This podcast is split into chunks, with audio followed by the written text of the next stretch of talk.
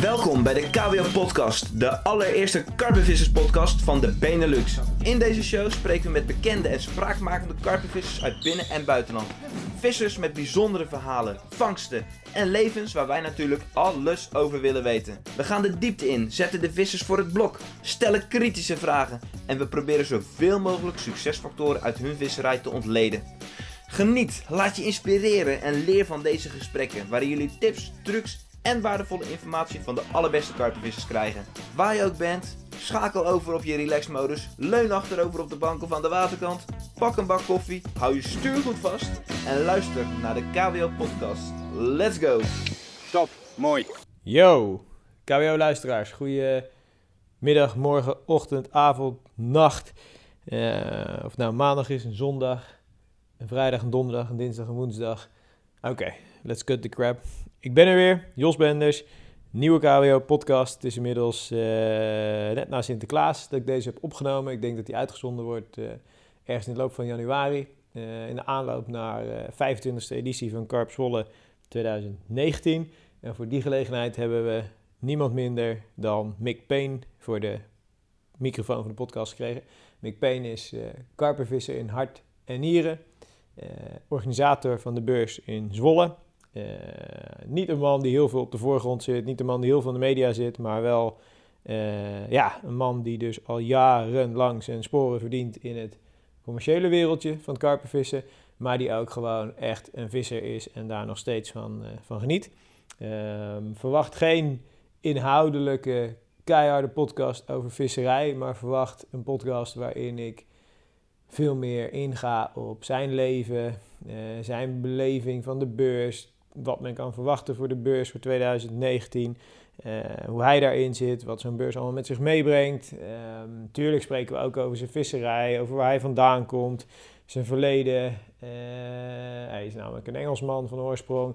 Eh, zijn liefde voor Chelsea, wat dat voor hem betekent. Nou, we gaan echt van links naar rechts, uur en een kwartier, ruim, even uit het hoofd.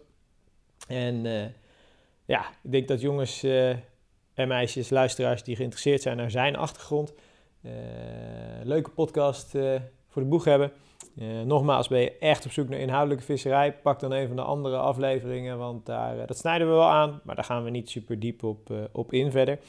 Eh, in de outro geef ik het ook al aan. We zijn nu inmiddels aangekomen op een frequentie van één keer per maand, de podcast. We willen het in de toekomst graag vaker gaan doen, maar we merken gewoon dat het best intensief is om eh, nou, zowel het opnemen als uiteindelijk de edit en de voorbereiding. Dus eh, om iedereen een beetje te laten leven binnen het team, zorgen we ervoor dat we één keer in de vier weken een strakke podcast voor jullie hebben staan. Eh, mocht je suggesties hebben voor onderwerpen, thema's, jongens die, en meisjes die voor de podcastmicrofoon moeten komen, laat me weten in de comments.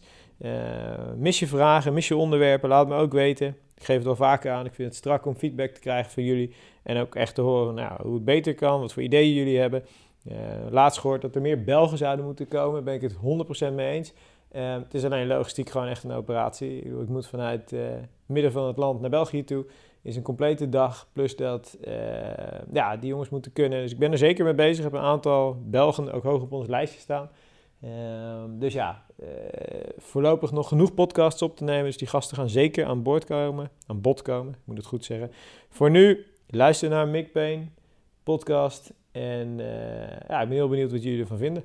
Alright, we zitten hier uh, met Mick Payne, zoals ik al aangegeven heb. Um, Mick, voor de luisteraars van deze KWO-podcast. Wil jij jezelf eens introduceren? Ik zal mijn best doen. Ik ben Mick Payne, organisator van de beurs Kaap Zwolle. Ik ben oud, 62. En ik ben van oorsprong Engelsman. Van oorsprong Engelsman. Dat is misschien leuk om meteen op in te haken. Want hoe lang woon je inmiddels in Nederland? Pff, 40 jaar. 40 jaar. Ja. En nou, je woont samen natuurlijk met, met je vrouw Linda. En je hebt twee kids, hè? Drie. Drie. Drie twee kids. dochters, één zoon. Ja. Leuk. En, en die wonen allemaal, die zijn al uitgevlogen, toch? Ja, meisje in, uh, de oudste meisje in, uh, oudste kind in Dublin, in Ierland. Ja. Uh, mijn zoon in Rotterdam, en mijn dochter was ook in Rotterdam. Nu is ze even weer in Groot-Ammers. En, dat is misschien een goede, hè? Um, ik denk dat weinig jongens weten, Groot-Ammers. Uh, in welke provincie zijn we eigenlijk? Zuid-Holland. Zuid-Holland. Maar hoe ben je hier terechtgekomen? Boe, dat is een lange verhaal. Eh, Ja, we hebben ik even- ben gekomen naar, naar Nederland voor drie maanden Ja, om te werken, want eh, ik zat in Engeland bij de ministerie van Defensie. En ik vond het een beetje saai. Ik wou wat zien, dus eerst ging ik naar Zweden voor een paar maanden. ja. Toen hier voor drie maanden ja, een meisje ontmoet, eh, en niet verder gekomen. Oké, en waarom was je keuze dan Nederland na Zweden? Weet je dat nog? Waar... Nou, toen ik terugkwam uit Zweden naar Engeland, ging ik naar de arbeidsbureau daar. En eh, ik ging vrolijk vragen, hebben jullie eh, banen in het buitenland? En ze ja, we hebben bomen hakken in Nederland of Ja. kanaalgraven in Duitsland. Ik denk, nou, kanaalgraven, dat lijkt me een beetje eh, zwaar werk. Ik ga bomen hakken In Nederland. in Nederland. En het bleek een timmerfabriek te zijn. Ik heb nooit een boom gezien. Wel, een, wel een dot hout, ja. maar geen bomen. En dit was begin jaren 70? Eh, ja, en, ehm, 79 geloof ik. Ja. 78. Ja, was oud en nieuw. 1978. 1978 dat je. Ja. En, en bewust dat je dus Engeland achter je liet? Nee, Om- ik, ik was van plan om terug te gaan. Ja. Alleen ik wou wat zien. Je wou gewoon Europa in. Want ik kom uit een generatie waar net na de oorlog, zeg maar, de Ja. Tweede Wereldoorlog, dat er weinig geld was. Ik was nooit op vakantie geweest. Ja. eh, nooit ergens anders Europa nog geweest. niet gezien, dus je wou Nee, echt op Ik stap. had niet eens een paspoort. Nee. Dus. Chelsea speelde in Zweden. Ja, Ik naar Zweden toe, meisje om me, bla bla bla. Ben ik uiteindelijk teruggegaan voor een paar maanden. ja. Mooi gevist. En genoten. Maar ik kon daar niet werken, dus eh, ik moest verder. En die timmerfabriek waar je terecht bent gekomen, ben je daar uiteindelijk ook, ook als, als, als timmerman aan de slag gaan? Of was, wat, wat, wat heb je daar? Nou, het was een, een deuren- en eh scheidingswandenfabriek. Ik Ja. kwam bij de scheidingswanden terecht. En ik heb daar 13 jaar lang gewerkt. Ja, in Groot-Ammers ook. Nee, nee, nee, dat was in... eh, ik kwam in Lopik terecht. Dat is Ja. aan de overkant van de rivier hier. Vlakbij Schoonhoven. Ja. En ehm, toen ik samen ging wonen met mijn, eh, mijn eerste vrouw, Mhm. zoals we dat Ja. zeggen, Ja. was er een huis vrij in Groot-Ammers. Dus we kwamen deze kant even wonen. Ja, en eigenlijk nooit meer weggegaan. Nee, nee Wauw. ik vind het super hier. Ja, want je zit hier, nou, eh, voor de luisteraars, Groot-Ammers is best landelijk, toch? Ja. Ja, veel weilanden, veel eh, natuur. Ik vind het zelf ook erg mooi, maar het stadse hoeft niet meer van je. Dat, Nee, ik kom uit Londen en Ja. ja. ja, dat is mijn stad. Maar het is te druk. En vooral nu als ik terug ga voor Ja. eh, Chelsea-wedstrijden. Het is zo druk daar. En hier is het lekker. hier heb je rust. Ja. plek. Je ziet jezelf dus ook niet meer terug verhuizen naar Engeland. Nee, Nee? nee. Kijk. En ook de brexit geeft je geen problemen? Jij, jij mag ze ook nog gewoon heen en weer? Ja, ik, ik vind het een domme beslissing, maar ja. Ja. Ik mocht niet meestemmen, dus ik moet eh, ook niks zeggen, vind ik. Want ben je, je bent niet meer stemgerechtigd in Engeland? Nee, na tien jaar geloof ik mag het niet meer. Mag je niet meer... eh, Wauw. Hey, en ehm, eh, wat heb je ooit... heb je een bepaalde studie in Engeland gevolgd? Of ben je gewoon na de middelbare school direct gaan werken? Of Ja, ik ben direct gaan werken toen Ja. ik 16 was. Ik wist niet wat ik ging doen. En mijn moeder die kwam dus met het idee van waarom ga je niet voor de regering werken? Ja. Dus ik heb zo'n formulering gevolgd, eh, een kort examen gedaan. Waar ik 100% op kreeg trouwens, hoorde ik Kijk. later. Ja. En begon ik bij het ministerie van Defensie. En wat, wat deed je daar? Wat was je... Een kantoorbaan? Of, eh, Ja, kantoorbaan. eh, ik begon bij de import van, eh, van alles wat met de Engelse leger te maken had. Ja. En later ging ik werken voor de organisatie die eh, de kinderen van soldaten in het buitenland eh, naar school brengt. Of en alles wat mee te maken heeft. Dus mobelen. Alles wat georganiseerd moest Ja. worden. En Wauw. dan daarna naar de eh, Army Education noemen ze dat. En Ja. dat- dat was eh, voor soldaten en piloten en alles om eh, een, een vreemde taal te leren. Oké. En zat er toen al een ondernemer in jou? Eh, ik weet het niet. Ik, ik, ik denk, eerlijk, toen ik jong was, had ik geen idee wat, Ja. eh, wat, waar ik zou terechtkomen of wat ik zou doen. Maar dat je gewoon naar Europa ging, naar Zweden, naar Nederland, laat wel zien dat je, je was bereid om, om risico's te nemen, om te gaan. Ja, altijd. Ja. Altijd. En heb, had je toen ook al ambitie om, om een eigen bedrijf te beginnen of zo? Of Als iemand toen aan je zou vragen van, hey, eh, Nee, mijn ambities waren eigenlijk toen... ik wou uit de timmerfabriek komen, want... eh, Ja. Ja. Ja. arrogante jongen. Ik vond me eigenlijk te slim voor dat werk. Dus je was wou, niet echt, ho- je wou echt uitdagend. hoger opkomen eh, in die Ja. tijd. eh, Ik, ik zocht een uitdaging, alleen Ja. ik, ik wist niet wat. gaaf. En ehm, als je kijkt naar die periode, hè, viste je toen al in Engeland? Was daar al iets Ja. met hengelsport? Ja. Ik viste vanaf mijn pff, vijfde, zesde. Ja. Ehm, in, eh, ik woonde eerst in Bedfordshire. Ik ben geboren in Londen. Mijn ouders Ja. gingen naar Bedfordshire. En toen ik 12 was, gingen we terug naar Londen. En eh, ben ik lid geworden van een eh, visclub daar. En ik viste op de Theems. Ja. Voornamelijk, want ik woonde vlakbij. En, en was dat al karpen? Of was dat nee, dat was gewoon op Dat alles. allround? Ja, Ja. swimfeeders en Ja. dobbers. En, en bij waar ik woonde in Chiswick toen, had je nog hoog en laag water. Ah, Dus maar dat- was ook zout water dan waar je viste? nee, nee, nee, nee. Het is, eh, het is zout tot een bepaald, bepaalde plek. Maar Ja, dat is en ver van mij zoet. vandaan. Eh, maar je hebt wel eh, te maken met Ja. op en neer stijgende water. Dus met opkomende water was een goede tijd om te vissen. En met laag water. Ja. Dus ik ging altijd vissen voor de kroeg. Dus tussen die tijden in kon ik een biertje drinken. Kon je een biertje eh, halen? Ja. En wat, wat ving je dan daar op de Theems? Wat, eh, ja, brasem, kopvorm. eh. ik heb één keer een heel klein eh, zalm gevangen. ja?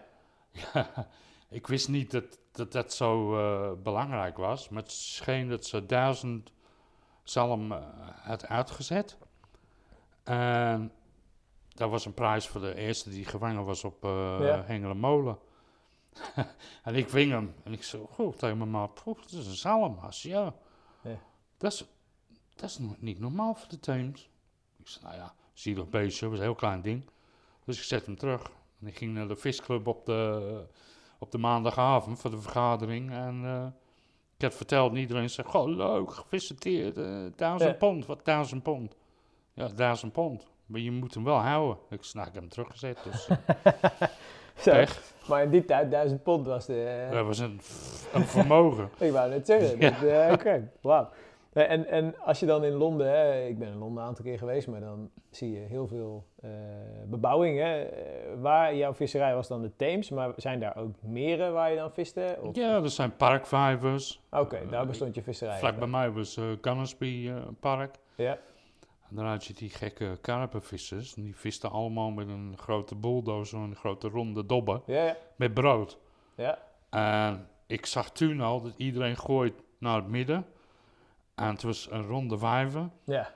Dus in het midden zaten de karpers met al die dobbeltjes om ze heen. Ja, wisten ze precies waar ze niet moesten eh, azen. En toen eh, ving ik eentje op de, op de wijkelen, op de, de dobber. Met eh, twee maden en één kaaster. Ja,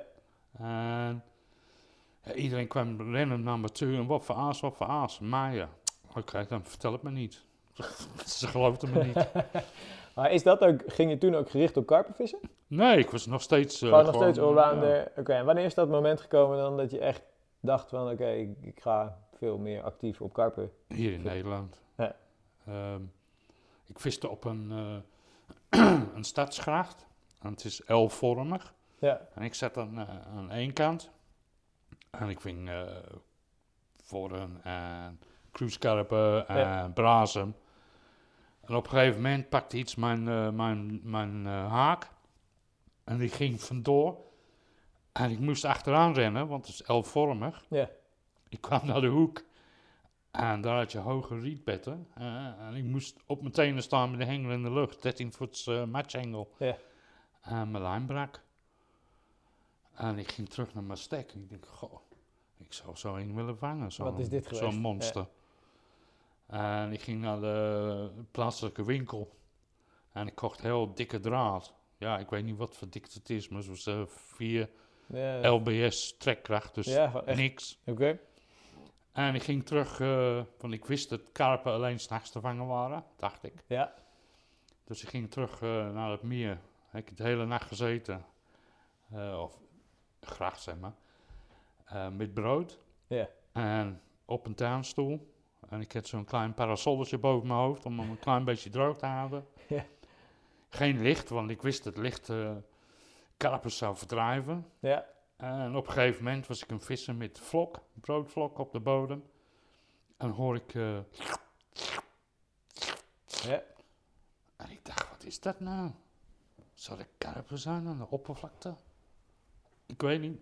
Dus ik trok mijn, eh, mijn eh, anderhalf meter diep daar. Dus ik trok mijn lood terug, Mhm. maakte ik hem vast op 1,75 meter, 1,80 meter. 80, want Ja. ja, dan blijft hij eh, op de oppervlakte. En dan ik een kostje erop, want ik wist dat de broodvlok zou zinken. Ja.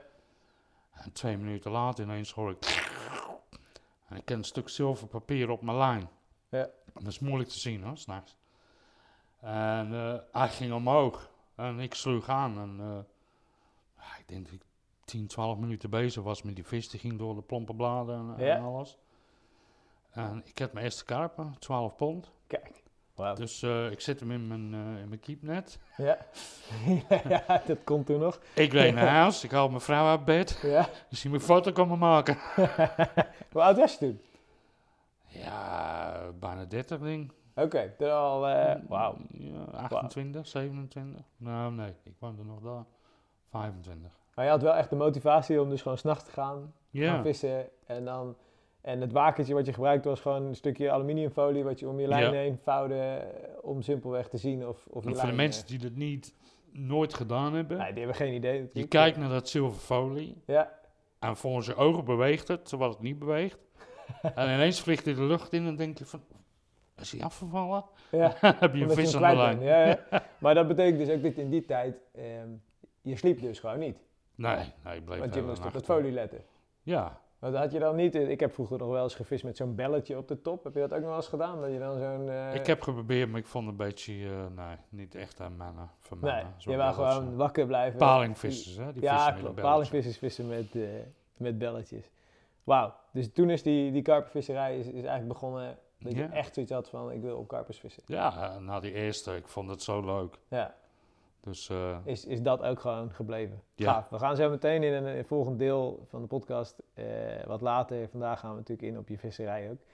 Eh, waar ik nog wel benieuwd naar ben, wanneer was het moment dat jij zoiets had van ik blijf in Nederland of zo? Ik ga niet meer terug. Lijkt me heel moeilijk. Je hebt je familie, je vrienden aan de andere kant van het kanaal. ja, het is soort niet opgekomen in me om Ja. terug te gaan. Ik mis sommige dingen. Je mist je vrienden. Ja. Chelsea, uiteraard.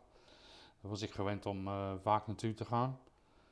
En eigenlijk twee jaar geleden, toen stierf mijn moeder. En toen zei ik tegen Linde, mijn vrouw, van... We kunnen nu beslissen, komen we terug naar, naar Londen? Want je had natuurlijk- Of blijven we in Groot Ja. Ammers? En eh, we dachten allebei, nou, we blijven lekker in Nederland. Ja. Ik heb een goede leven hier, wat je zegt. Ik, ik heb mijn familie hier, vrienden, mijn, Ja. mijn zaak. Tuurlijk, belangrijk. Nou, wat, wat zijn de grootste verschillen tussen de Engelsen en Nederland? Want jij kent allebei heel goed. Wat, wat vind je de groot, waar, waar lach je nog steeds om? Zeg maar? Wat, Nou, ik denk wij, eh, eilandvolk, ja, zijn op een beetje eh, eigenwijs.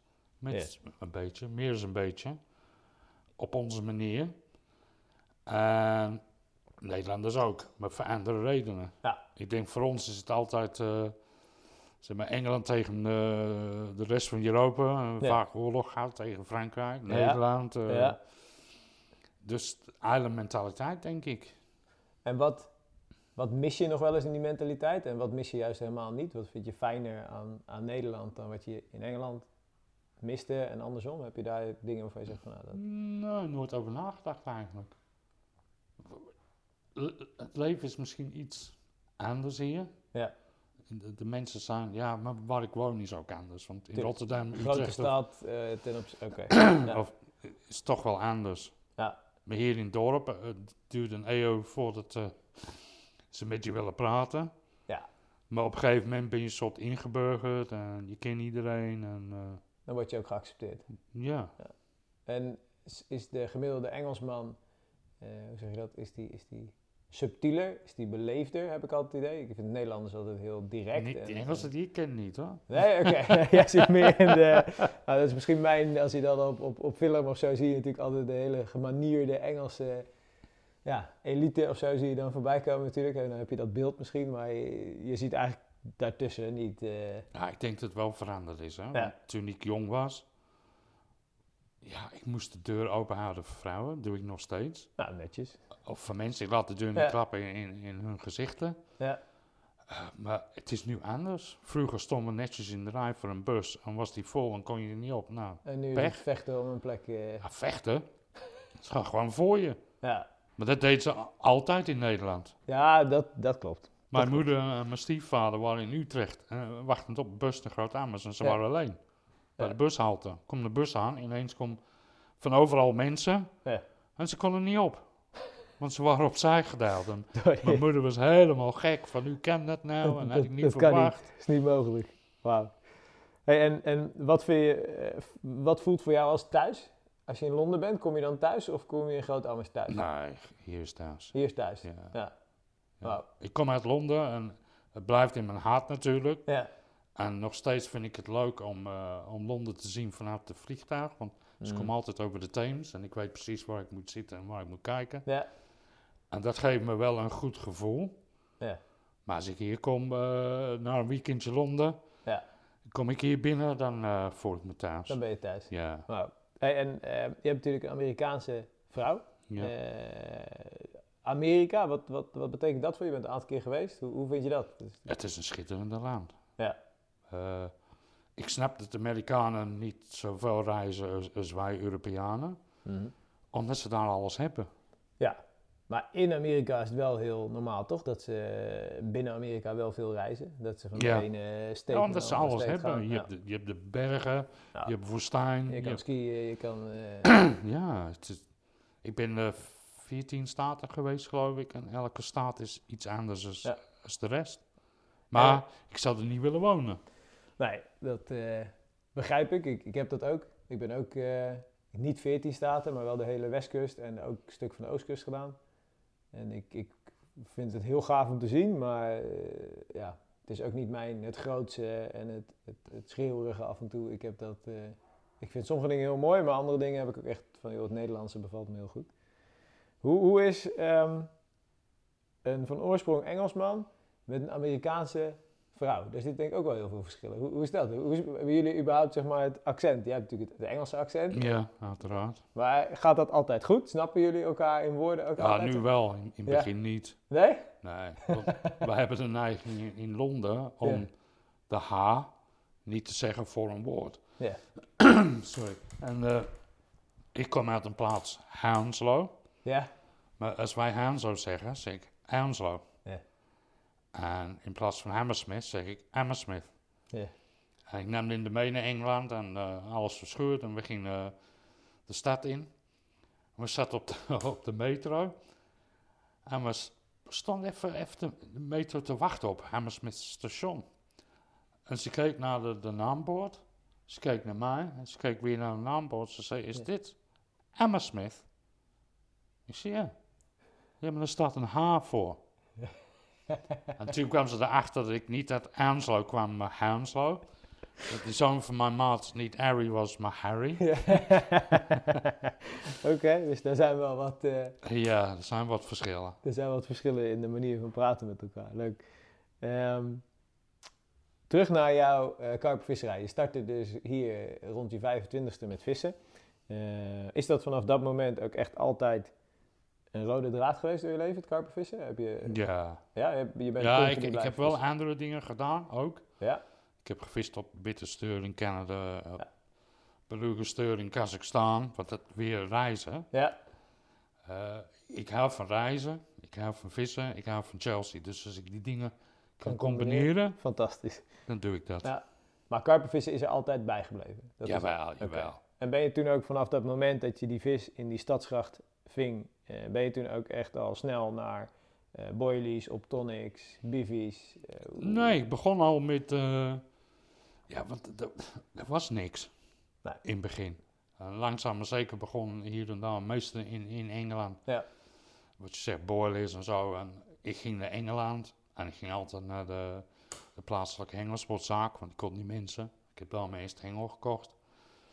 En ineens zie je bepaalde dingen. en Oh, dat is leuk. En, eh maar boilies, dat was de mensen hebben het uitgelegd in de winkel wat het allemaal was. En je moest Ja. aparte dingen kopen. De, de Fred Wilton manier. Ja. Met, eh, met melkpoeders en eiwitten en zo. En, eh, Want je moest het nog zelf maken. Ze Ja. werden nog niet echt kant-en-klaar aangeboden. nee. Oké. Heel in het begin maakte ik een, een grote eh, deegbol. Ja. En ik huurde een, eh, een video van de videostore. Om, eh, Om filmpje erin en dan één voor één boris te draaien. Ja. Letterlijk één voor één. dat was jouw YouTube van destijds. ja, Dat was jouw... eh, ja. Wauw. ja. Maar je, je was natuurlijk toen al dat je wel zoiets had van het karpervissen, dat vind ik, vind ik gaaf, dat blijf ik doen. En wanneer is dan voor jou eh, het moderne karpervissen echt begonnen? Wa- welke periode is dat geweest?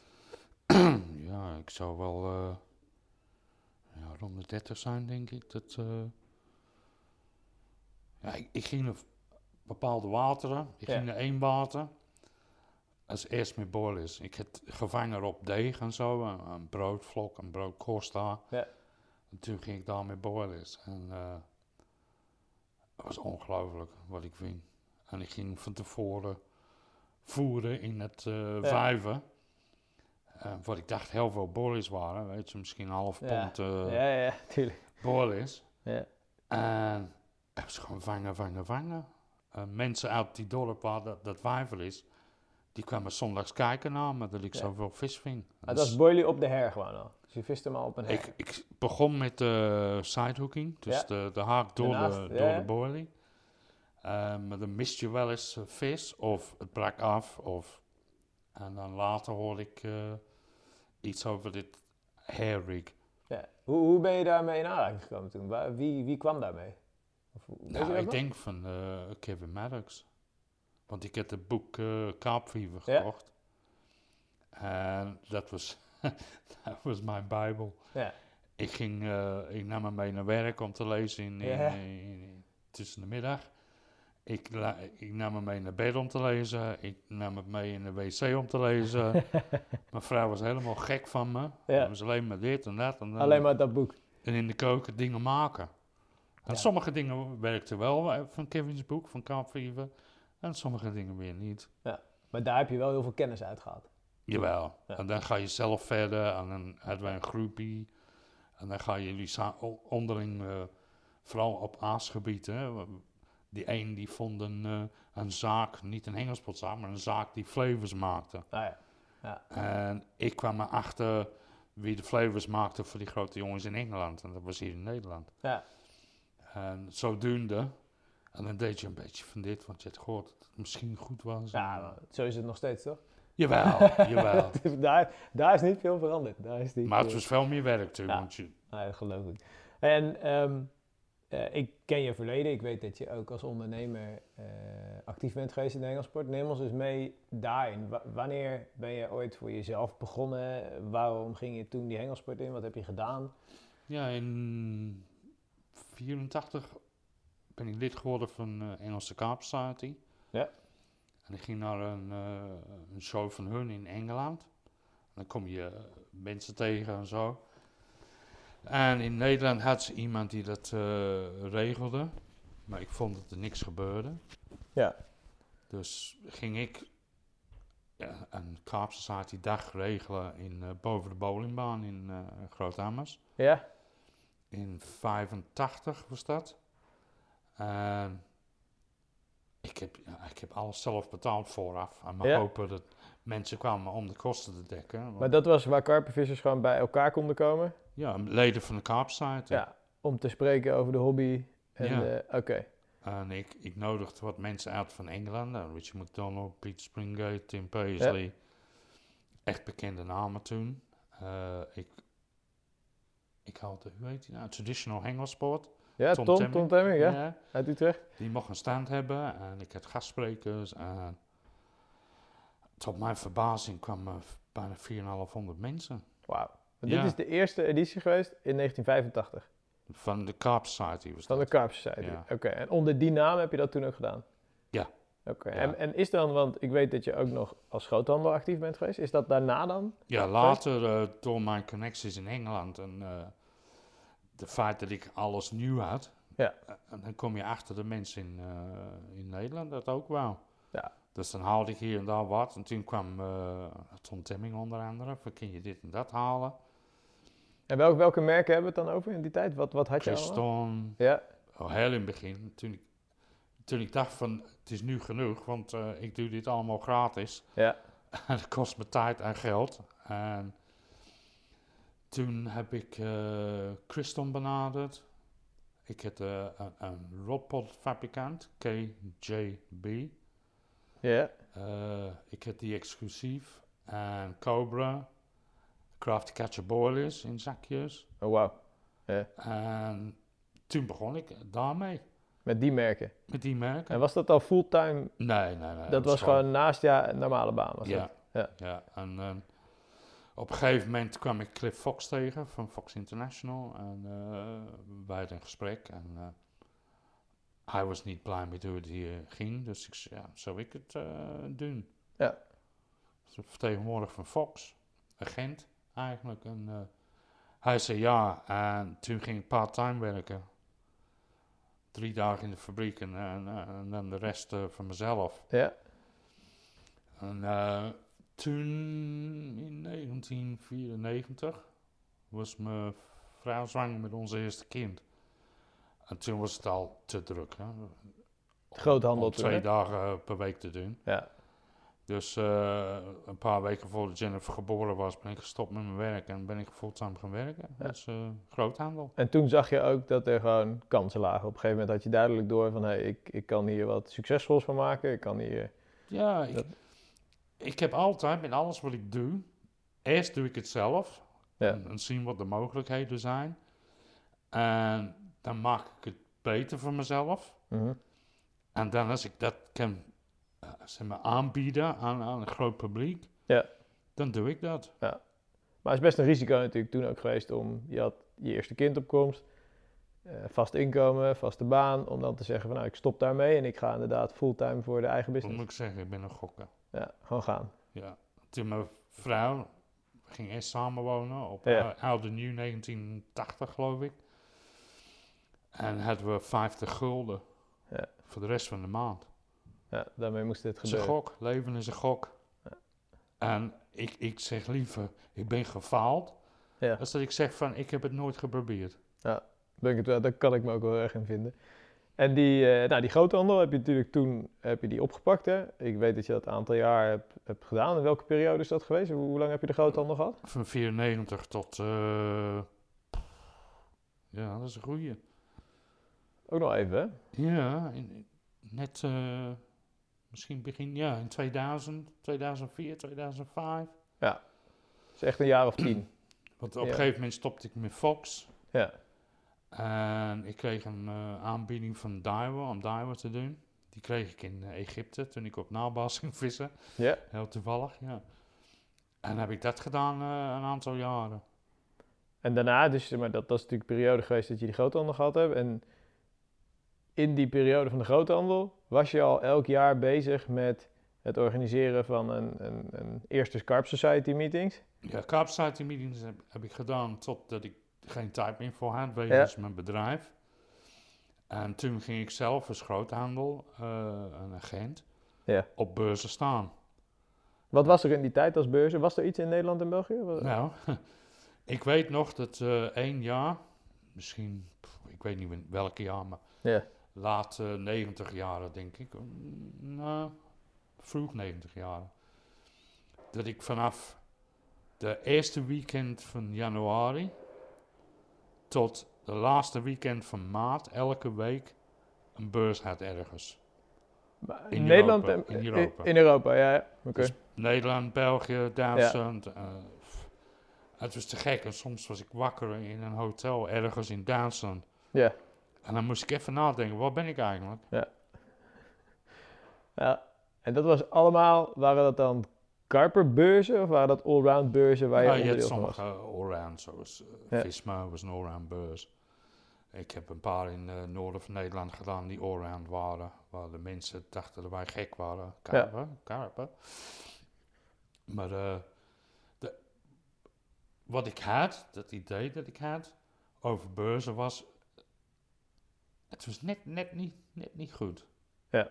Voor mij. En toen begonnen de jongens eh, hier en daar wat karpenbeurzen te organiseren. En ging ik naartoe en weer, ik vond het me net niet zoals ik het zou willen hebben. Ja. persoonlijk. En toen ben je het zelf gaan doen. Ja, het begon. ik, ik reed naar eh, een beurs en het was koud. Ik had drie centimeter ijs op de spiegels van mijn auto toen we eraan kwamen. Ik had vooraf betaald voor wanden, vloerbedekking, stroom, tafels enzovoort voor een stand. Dan kom ik daar in, een- in, in een varkensmarkt. Het strand op de grond. en er stond Mick Payne geschreven op de grond. Naast een stuk varkensstront. Ik denk, Ja, dacht jongens, dit, is eh, hem niet. nee. En ik was zo boos dat onderweg naar huis eh, dacht ik van, ja, ik ken het wel beter. Ja, En ja, ik ben een beetje eigenwijs. Dus als ik iets zeg, dan moet ik het doen. Al is het tegen mezelf gezegd. ja. En zodoende kwam ik met het idee om zelf een beurs te beginnen. En dit is in 1993 geweest dan, de eerste editie? 95. 95 de Ja. eerste editie? Ja. Oké, wauw, 95. Ah, bizar. En ehm, als je kijkt, hè, eh, toen heb je natuurlijk die beslissing genomen om ondernemer te worden ook echt. Was dat iets waar je ook helemaal achter stond, wat logisch was, omdat je die kansen zag? Of was dat echt wel een... Ik, ik vond het logisch. Ik, ik wil best wel hard werken als Ja. moet. Ehm, maar wat ik eerder zei, het moet een uitdaging zijn. Ja. Voor mezelf. Ja. En in een fabriek staan eh, stukjes hout door een eh vleesmachine te duwen is niet eh, een is niet jouw... nee. Nee. Oké. En je hebt dan dus 2004, 2005 de groothandel ben je gestopt. En vanaf dat moment is eigenlijk gewoon volledig focus op Karp Zwolle, hè? Ja. Toch? Ja. ja. Wauw, gaaf. We gaan zo meteen nog even over de beurs spreken. Ik heb nog eh, eh, op jouw persoonlijk gebied. Ik ben wel benieuwd. Ik zie je heel vaak dat je bij concerten bent geweest. Wat zijn nou echt jouw. Wat vind je echt mooi? Waar ga je echt naartoe met Linda dat je echt van geniet? Van alles en nog wat. Ik hou Ja? van The Cure. Ik hou van eh, Talking Heads of David Byrne. Ja. Eh, we, zijn naar eh, Rolling Stones geweest. Status Quo, Golden Earring. Ja. Ik hou van muziek. Maar jullie zijn ook wel. Dat vind ik wel heel leuk dat ik dat zie bij jullie. Jullie zijn ook wel echt dat je met elkaar heel graag uitgaat of zo dan, toch? Ja. Dus een avondje uit op stap. Dat is wel iets wat bij jullie heel vaak. eh, ja. ja. We hebben afgelopen jaar voor de allereerste keer eh, een festival bezocht. Hoe ik wou dat? David Byrne van Talking Heads zien en het bleek dat hij alleen daar was. Ja. Dus ik zei tegen Linda, dan gaan we even kijken. Maar ja, je moest een kaartje voor drie dagen kopen. Ja. En ik denk, oh ja, lekker slapen in zo'n kleine rottent. Nee, dat is niks voor Mickey. We pakken een hotel Ja. en we zijn drie dagen geweest. En eh, mooie muziek en aardige mensen. En, eh, leuk. Ja. En de Gin Garden gevonden, dus, dus perfect. Houdt dat je ook jong en scherp? Ja, in, mijn hoofd ben ik nog jong en, Ja. scherp. En mijn lijf die zegt wat anders. Ja, Maar- maar ik denk dat als je in je hoofd, als je daar goed veel energie in steekt en juist dat soort leuke dingen blijft doen. Dat, ja, maar ik, ik heb altijd het gevoel gehad, als je stil gaat zitten, ga je achteruit. Ja, en uiteindelijk dood. Ja. Ja, zover was ik nog niet, maar ja, Nee, inderdaad. Als je maar lang genoeg blijft zitten, dan... eh, Ja. Toch? Nee, dus altijd wat nieuws en wat leuks doen. Ja. Leuk dat jullie dat zo doen. Nu komen we eigenlijk misschien bij wel een van de belangrijkste dingen. Daar gaan we echt even over spreken. Eh, je noemde het al een aantal keer, dat is natuurlijk Chelsea. Ja, Ik wil je gewoon wat vragen over daarover. Wat, wat betekent Chelsea voor jou? ik heb blauwe bloed. Ja. Het zit in mijn hart en nieren. En... En, en waarom? Want je, je groeit dan op als kleine jongen in Londen. Je hebt eh, Arsenal, Tottenham, eh, wat heb je allemaal Nooit nog, van eh? gehoord. Nou, ik heb het nooit van gehoord, maar het, het is wel in Londen. Hoe, hoe komt het dan dat jij zo gefocust was op Chelsea? Ah, in 1967 verloren ze de bekerfinale van Tottenham. Ja. En ik wist natuurlijk niet wat voor kleur shirts ze aan hadden, want de televisie was zwart-wit toen. Ja. Maar ik vond ze best wel spelen, goed spelen, maar een beetje pech. En in begin, of Pasen 68, gingen we terug naar Londen wonen. Ja. En ik ging naar Brentford, want dat was dichtbij uh, Hounslow met, met de jongens. En ik ging eh, de QPR even met een paar jongens, maar ik vond allemaal niks. En eh, mijn ouders hadden een winkel. Ja. en wij hadden een, een klant. En die kwam vaak in de winkel. En we moesten speciaal tabak kopen voor hem. want Dat, dat, dat vond hij wel eh, Wat, het wat hadden zij voor winkel? En eh, tussen sigaren, sigaretten, snoepies. Eigenlijk zat het ondernemen ook wel een beetje in je bloed dan. Ja, misschien wel. Ja. Maar eh, die klant die kwam een keer binnen. eh, We praten altijd over voetbal. En op een gegeven moment zei hij... eh, ik ga zaterdag naar Chelsea. eh, wil je mee? Ja. Ik zei, ja, moet mijn moeder vragen. Ik was 12. En eh, Moeder zei, nou oké, is goed. En die man was Nederlander. Oké, Die grappig. Heel toevallig. En hij nam me mee naar, naar Chelsea. En we stonden naast de, de tunnel waar de spelers naar buiten kwamen. En ik zag die blauwe shirts en ik was verkocht. Ja, En nu, 50 jaar later, nog steeds. ga ik nog steeds. En ik kan het beamen, jongens. Ik ben hier eh, bij Mick thuis en de Chelsea kerstballen hangen in de kerstboom. En eh, hij heeft nog net niet zijn shirt aan nu, maar Nou, dat zeg je. ja, het liefst, het liefst zou hij dat ook gewoon willen doen. Hey, en ehm, ja, dat, is natuurlijk voor jou 50 jaar dat je echt gewoon een loyale, trouwe fan bent, hè? Eh, Support, hè? eh, ja, Een supporter. fan is iemand die van ver weg... Ik snap beetje, je, jij eh, bent van dichtbij Ja, supporter, supporter. is iemand die gaat. Ja. Ik ga. en die er is. En heb je, ehm, heb je zelf ooit gevoetbald? Is, zit er ook Jawel. voetbal in jou? Oké, dus het is ook echt de sport die je, je vindt de club en de entourage vind je fantastisch, Ja. maar de sport vind je ook echt... eh, Ja, ik kreeg... eh, ik voetbalde ook eh, in een meiden, hier vlakbij. Ja. Omdat er een Eng- andere Engelsman er was. En toen heb ik knieproblemen gehad, moest je stoppen met voetballen. Ja. Heb ik scheidsrechterscursus gevolgd In Dordrecht bij de KNVB. En eh, heb ik dat ook een poosje gedaan. Ja, maar het voetbal zit echt in je. Oké. Ja, Ja, 100%. oké, wauw. Hey, en, en, en Chelsea, hè? Ehm, gewoon even een paar vragen aan jou. Wat, wat is je mooiste herinnering aan Chelsea? Nou, Champions League finale in München, In 2012. 12. Ja, Drogba, toch? ja Met- die penalty. Ja. Eerste Ja. kopbal. ja. Ja, je, was erbij, toch? ja. Ja, ja. In, Ja, ja. ja. Wauw. Eh, de Duitsers hadden een grote fout gemaakt vooraf. Ze lieten een banner zien. Ja. Want het was in München, in, in- tegen Bayern München. Ja. En stond onze stad, onze club, onze trofee. Ja. Had ze nooit moeten doen. Dat Eh, dat was het kat op het spek binnen. ja, ik ben Ja. een eeuwige pessimist wat voetbal betreft. Ik Ja. denk altijd dat Chelsea gaat verliezen. Maar dat had ik nooit gedaan, persoonlijk. Het was gewoon... Toen die doelpunt binnenging, de, de winnende strafschop Ja. van Drogba. Ik had mijn mijn zoon, had ik een kaartje voor eh, Ja. kunnen krijgen. En mijn maten en mijn vrienden van Chelsea. En ik wist niet wat ik doen moest. Sommigen jan gingen janken. Een ja. paar vielen op de grond. Van, Ja. eh, ik wist Het niet wat ik doen moest. Het is ook wel het, het hoogst haalbaar, toch? Champions. League winnen uiteindelijk is voor clubteams. eh, want jij hebt natuurlijk meerdere kampioenschappen dan meegemaakt, hè? Ja, nu wel. Nu wel. Maar je moet denken van 68 toen Ja. ik het eerst ging. Of tot eh, 2005 Ja. was het soms een ramp om Chelsea supporter te zijn. Ja. Vaak gedegradeerd, bijna gedegradeerd naar de derde divisie. Dus in de moeilijke tijden ben je er ook geweest. Ja, dus ik ook ben toen, geen, eh, eh, glory wie, zijn er geweest? Hasselbank eh er speelde. Ja, Hasselbank, er geweest? Zende. Ze, ze, ze trainde vroeger Ja, vlakbij mijn moeder.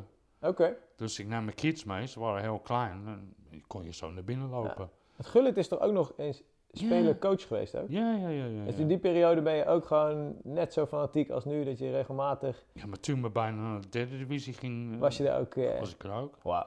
Zit je ook in een, in een ereclub of zo van Chelsea inmiddels als supporter? Dat je al Nee, zoveel jaar een zijn- seizoenkaart hebt? Of, eh, Er zijn betere supporters dan mij, maar Ja. die nog meer gaan. Wauw. Want je hebt dan nu ook echt 50 jaar al een seizoenkaart onafgebroken? Nee, nee, nee, nee, nee. nee. In het begin had ik, eh, ging ik gewoon los naar binnen kaartjes. staan. Ja. En de laatste, eh, toen had ik een tijd geen geld ja. om dat te doen. Maar nu koop ik elk jaar een seizoenkaart. En ga je gewoon regelmatig, wanneer het kan, Ja. ga je. En als ik niet ga, heb ik een maat die, eh, die gaat kijken. En je hebt natuurlijk de tv waarmee je alles kan volgen. Ja, dat tegenwoordig kan alles. Ja, dat is fantastisch natuurlijk. Hey, wat is de speler die in al die periode bij jou het meeste, de meeste indruk heeft gemaakt? Die, die, die bij jou, wat is jouw favoriet?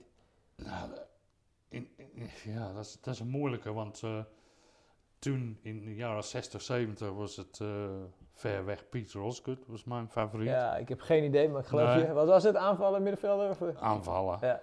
Ik zag hem voor het eerst als middenvelder, maar hij speelde in, de- in de spits later. Ja. Die kerel was zo goed. En dan later had je Viali, Zola, Ja. eh, Gullit. Ah, je hebt zoveel goede. Hasselbank, wat een schot dat die vent. Ja. Niet normaal, Ja. hè? Staande schot. Ja, ja, uit het niks. Gewoon uit het Uit het niks. Maar, eh, Nederlanders, eh, vooral toen mijn kinderen klein waren, dus eind jaren negentig. Ja. Wij gingen naar een eh, trainingsveld, Harlington heet dat. En de kids had wat getekend voor eh ehm, Ed de Gooi, de keeper. Ja. Nou, die kerel, het regende, het was koud. En hij komt van het veld af. De- ik weet nog, de stoom kwam van zijn hoofd af. Ja, ja. Van het trainen. Ja. En die nam de tijd om met mijn kinderen te praten, omdat ze een tekening hebben gemaakt voor Ah, leuk. En hij zei, waar komen jullie vandaan, grootdames? Ja. Oh, jullie zijn buren, ik kom uit Gouden. Ah, leuk. En dan, Ja. Hasselbank was een moeilijke zeuze. Nee, netjes op de foto. Zenden, netjes op Ja. de foto. Melchiot, netjes op de foto. Ja, Ja. Ah, er zijn wel wat Nederlanders geweest in de loop der tijd. ja, ja, ja, ja. En, en als je kijkt naar het huidige team, hè, wie, eh, van welke, je bent natuurlijk van het teamfan van de club, maar welke spelers ben jij echt gecharmeerd van? Wat vind je mooi om te zien? Ja, Hazard natuurlijk. Ja. William, zo'n goede speler. Ik vind Aspilicueta eh, rechtsachter, verdediger. Een goede back. Werelds. Afgelopen zaterdag tegen Manchester City 2-0 gewonnen. Heeft hij zijn beste wedstrijd ooit gehad. En dan heb je een David Luiz en... eh, Ja, je hebt grote namen. Je hebt Ja. grote namen. En wie is je favoriete coach als je door de jaren kijkt? Wie vond je de beste? Poeh, ik denk Ranieri. Ja? Ja, want ik, ik vond het een beetje zielig voor hem. Want eh Abramovic had het eh, overgenomen. Ja. Hij had, Ranieri was coach. Hij maakte het mogelijk dat wij in de Champions League speelden. Ja. Met een doelpunt van Jesper Gronkja, die vroeger bij Ajax speelde. Ja, die Deen. En ik vind hem, dat ze hem zo slecht hebben behandeld. Maar je vond hem inhoudelijk, vond je hem echt Ja, de beste... aardig gozer. Ja, maar ook een sterke coach. Hij kreeg ook een team aan het voetballen. Ja, het is een moeilijke. Ik vind hem zo, het is zo'n lieve man. Ja. En eh, dat je zo'n baan doet en dan wordt zo behandeld door de, door de eigenaar en zo. Dat, Ja, eh, dat is niet goed. Dat, eh, dat begrijp ik. En als Maar je ja, nu kijkt, want Mourinho, dat- je hebt nu natuurlijk... Ja, Mourinho is dus... ik moet Mourinho zeggen, hij kwam, hij won de eerste trofee met ons. Ja, Ik heb nooit in mijn leven gedacht dat Chelsea ooit de Premier League zou winnen. nee. Echt Champions- niet. Champions League ook niet natuurlijk. Tot 2005 hadden we één keer gewonnen, het jaar voordat ik geboren was. Dus eh, Ja, het was nieuw. Prijzen winnen was nieuw. ja, dus ja. Mourinho die moet, er, die moet er zijn, echt. Elle credits. eh. Ja. Alhoewel ik hem nu... Ik vind dat die Manchester United niet echt aan het voetballen krijgt. Nee, maar Mourinho die gaat in, in fase. Toen Ja. hij bij, eerst bij ons kwam, was het schitterend. We wonnen trofeeën, twee keer Premier League. Ja, En dan ineens ging, ging hij soort achteruit of, of naar beneden, ja, ik niet. defensief voetbal. eh, En ze hebben hem ontslagen. En ik vond dat de juiste tijd. En toen hij terugkwam, was ook de juiste tijd. ja, En toen ze weer ontsloeg, was, Was ook het- weer goed. ja, de juiste tijd. Ja. Ja, je kan natuurlijk ook niet alleen maar pieken. Dat, Nee. eh, Ja, Leuk. is Chelsea supporter weet ik dat al lang hoor. Ja, nou ja, goed. Ik hoor dat je erbij bent geweest in de, in de goede en in de slechte tijden. Het is net een... eh, De jaren dat we bijna degradeerden naar de derde divisie, heb ik elke wedstrijd in, eh, Ja. in de competitie gezien. Wat vind je, en daarna ga ik verder naar, naar Karp Zwolle, maar wat vind je van de invloed van dus het Russisch, Chinees, Thais geld in bijvoorbeeld de Premier League? Wat, wat vind je daarvan? Ja, met sommige dingen is het wel goed natuurlijk. Voor mij als Chelsea supporter die nooit wat won. Een Ja. FA Cup in 70 en eh, dat was het. Voor Ja. mij was het schitterend.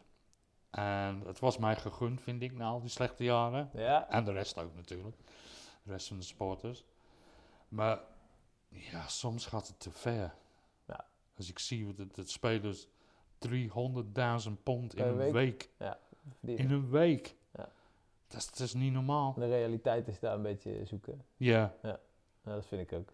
En ik heb respect voor kleinere clubs, de supporters daarvan. Die nog steeds week in, week uit gaan zonder een kans om iets te winnen. Nee, omdat ze gewoon weten dat ze financieel nooit, eh, Ja. ja, nooit er tegenop kunnen. Daar ben ik met je eens. Cool. We gaan naar Karp Zwolle. Ehm, nou, geschiedenis van de beurs hebben we natuurlijk al, al besproken. Wanneer was voor jou het moment dat je echt door had van... hé, hey, ik heb iets wat heel serieus groot kan worden... wat echt, echt een, een, een belangrijk evenement kan worden. Misschien wel het belangrijkste op dit moment evenement in die Karper beurzen in Europa. Wanneer, weet je dat nog? Dat je echt zoiets had van, dit, dit is een Hmm. succes, dit gaat goed. Ik, wat ik zei, ik ben vaak pessimistisch. Dus ik heb nooit gedacht van, we zijn er. Nee. Het, het is misschien de laatste drie jaar. Ja. we van twee dagen naar, naar drie dagen gingen, dat de bezoekersaantallen 16.000 per jaar zijn, Ja, gemiddeld. Nu besef ik pas hoe groot het is. wat je neergezet hebt. Ja, Ja. maar ik heb nooit gedacht van, ik moet de grootste hebben. Mijn, mijn bedoeling is altijd geweest om het zo leuk mogelijk voor de bezoekers te maken. Ja. Eh, Maar er Dus- was wel een moment dat je natuurlijk toch voor jezelf zag van... hé, hey, ik, ik, ik heb een succesvolle beurs. Standhouders zijn tevreden, bezoekers zijn blij. eh, ik kan mijn bedrijf erop bouwen. Dat, weet je nog wanneer dat is? Dat moment direct na de groothandel gekomen, al 2005, 2006? Of heb je eerst echt nog een paar jaar moeten bouwen voordat je überhaupt... Ja, ik heb, eh, ik heb moeten bouwen natuurlijk. Ja. Maar wat ik zei, ik heb nooit van de Kaapstad in mijn 400, 440, 443 bezoekers waren het geloof Ja, ik, was ik zo ontzettend blij mee. ja, En dan ging, eh, zeg maar, met de eerste Kaapbeurs, het heette vroeger gewoon, gewoon Kaap, Ja. de eerste jaar, eh, in eh, Houten. En daar kwam 3400 bezoekers en dat vond ik magnifiek. ja, dat is gigantisch. En dan ging, elke keer ging het omhoog. Maar die pessimist in mij zegt, nou, dat kan ik niet langer volhouden. Ja, Het houdt een keer op. Ja. Maar het hield niet op. En we gingen de Zwolle. We gebruikten de, de helft van wat nu hal 3 is. Eh de eerste jaar. En drie kwart ervan de tweede jaar. En hij was vol de derde jaar. En toen Ja. dacht ik al van, dit Ja, is het. er zijn grotere hallen aan de andere kant. Wat zou het leuk zijn om dat te vullen? En Ja. ineens deden we dat ook. We verhuisden van de een naar de... Dus elke keer ben ik nog verbaasd. Dat het zo groot is. Dat Ja. zo... Ja, nu Want nu, nu ben je de enige beurs ook daar volgens mij het hele jaar die het compleet afhuurt, toch zelfs? Die, die gewoon de volledige beurs ik gebruikt. dacht toch? het wel. Ja. Ik dacht het wel. Ja. Oh nee, nee, ze hebben een eh, kinder... eh, Lego, eh, of is er misschien één ja, andere? Lego is weer weg. ja. Maar Maar één andere, maar samen met één, je eigenlijk een soort van de enige beurs die dat zo groot neergezet heeft. Dat eh ja. ja. petje af. Als je kijkt naar de belangrijkste ontwikkelingen, even zijstapje, die jij hebt gezien in visserij de afgelopen jaren. Want je hebt natuurlijk elk jaar op die beurs de nieuwste ontwikkelingen gezien. Heb je daar dingen waarvan je zegt van nou dat, dat is, is, is zo'n uitkomst geweest voor de karpervisserij of andere dingen waarvan je zegt van ja. nou, ik dat- denk in, in, in zijn totaliteit. Ja, De feit dat je dingen kunt kopen... Ja. is al een vooruitgang. Eh, een vooruitgang geweest. Want toen ik begon, moest je zelf alles maken. Ja. ja, of je moest het dan uit Engeland halen eh, waar dan... ja, bijvoorbeeld, ik zocht een oplossing voor dat aluminiumfolie. Ja. Want het waaide in de wind en je dacht dat het beet was en het was niet zo. Dus ik sloopte een eh, oude paraplu, haalde ik één belijn eruit, ja, zette hem in de grond. Ik maakte aluminiumfolie rond. En deed hem over de lijn, over het pen, Ja, zeg maar. ja. Dat was een uitkomst. Later eh, hebben ze zoiets uitgebracht die eh, Monkey Climber heet. Ja. De- Hetzelfde werk deed, maar dat was een, al een uitkomst. Ja, dus je moest echt alles zelf organiseren. Dus dat je één plek had waar je kon zien en kon kopen, dat was überhaupt al natuurlijk iets. eh, Ja, Ja. En, en heel in het begin toen...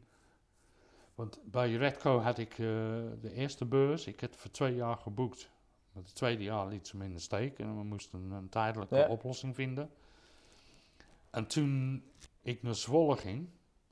eh, ik, ik kreeg te horen van Erwin Vos, bekende visser... Ja. dat eh vlak bij hem woonde de directeur van IJzerhallen. Misschien de moeite waard om daar te gaan kijken. En toen dacht ik al van, ja, hier in het noorden... dat wist ik van mijn, van mijn groothandelwerk... alles in, in Rotterdam, in het westen... Rotterdam, Amsterdam, Utrecht... dat verkocht gelijk. En Ja. in het noorden... de winkeliers durfden niet zoveel... dus je zag het niet zo snel... ja, En ik dacht, nou, dat is misschien een goede stap, want in het noorden hebben ze weinig. En ik ging ook naar de jaarbeurs, maar het was gewoon veel te duur. Ja. Dat was niet te betalen. nee, En dus ja, ik, wat ik zeg, dat het feit dat je nu alles kan kopen, is op de ene kant iets leuks, iets goeds. Op de andere kan- kant ook een nadeel, want mensen denken zelf niet meer na. maar je bent niet meer creatief genoeg als visser. Maar zijn er dan dingen in die jaren dat jij zegt van, joh, eh, je hebt voerboten zien opkomen, je hebt draadloze beetmelders zien opkomen. Ik Wat- denk nummer wat- één is de herring. Ja, dat is natuurlijk het belangrijkste. Oké, maar dat is, is, is natuurlijk een... En de een- beepers daarna. Ja, maar alle luxe en alle comfort wat er nu in zit, ja, dat heb je natuurlijk allemaal zien opkomen. Ja, Van, van, van de meest luxe bedchairs tot... eh, ja dat, met mijn leeftijd is dat wel een uitkomst. Dat ik nu een hele grote, comfortabele bed heb om in te slapen Ja. als ik ga vissen. En je hebt natuurlijk ook ontwikkelingen gezien waarvan je eh, dacht van nou, dit, dit gaat het niet worden. Dit wordt geen succes in de hengelsport, in de karpervisserij. Je hebt alles natuurlijk van dichtbij Misschien kunnen meemaken. de, de grootste was, ik zal geen namen noemen, maar ik Nee. kwam een jongen tegen in Engeland. Ja, En die verkocht een lood. En de lood was zo duur. Ik zei, jongen, dat ga je niet verkopen in Nederland. Het is Nee. gewoon veel te duur. En eh Danny Fairbrass heeft iets anders bewezen aan mij. ja, ja. Dus eh, het was Danny Fairbrass. Wauw. En we kijken nu Corden. Ja, Grote bedrijf. Ja, gaaf. Hey, en, en waar haal jij je motivatie uit voor zo'n beurs? Wat, wat haalt echt dat vuur in jou weer naar boven om weer... Ja, wat ik net zei, dat, eh, als je stil zit, ga je achteruit. Dus ik probeer altijd nog iets beter te doen. Ja. Ehm, ik, hou, ik, ik ben een mens van details. Hè. Eh, als ik iets fout zie, hoe klein het ook is, dan Ja. maakt mij gek. Moet anders. Het moet anders, ja, het moet beter. Maakt mij gek. Ja, echt. Eh, zo ben ik. Details, details, details. Ja, Details maken het verschil uiteindelijk. Ja, ik, Ja. ik, ik denk het wel. Ja, En plus de feit dat ik beurs heb meegemaakt als bezoeker, als standhouder, als organisator. Ja. En ik weet alle kanten van de beurs, voor de toonbank, achter de toonbank. En voor mij nog steeds nummer één is de klanten, de bezoekers.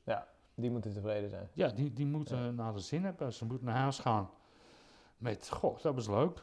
En is dat, is dat ook precies het punt dat als jij zegt, van, eh, of als ik je vraag, wanneer is dan een beurs geslaagd voor jou? Wanneer kom jij thuis en zeg je van, wauw, dit was weer een... Als er geen klachten zijn. Ja. Ah. En je hebt altijd klachten over de domste dingen, over de prijs van een, eh, Ja, van een burger op de beurs.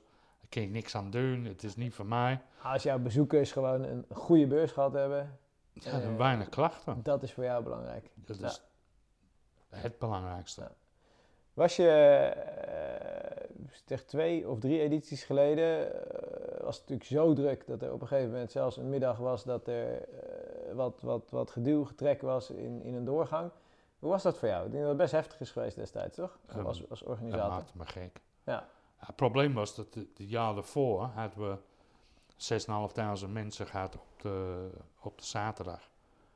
En ik, ineens, een jaar later, kregen we 8.500 Ja. bezoekers op de zaterdag. Ja, dat is natuurlijk gewoon eh, En- bijna 20% meer. Ja. Je houdt geen rekening mee. Het was een soort samenloop van omstandigheden. Dat net de, de dierenzaal Ja. leeg ging. En he- het was te laat, die lezing. Dus mensen waren al onderweg naartoe voor de volgende lezing. Ja. En ze kwamen bij elkaar in de overgang tussen eh, half eh, drie en vier.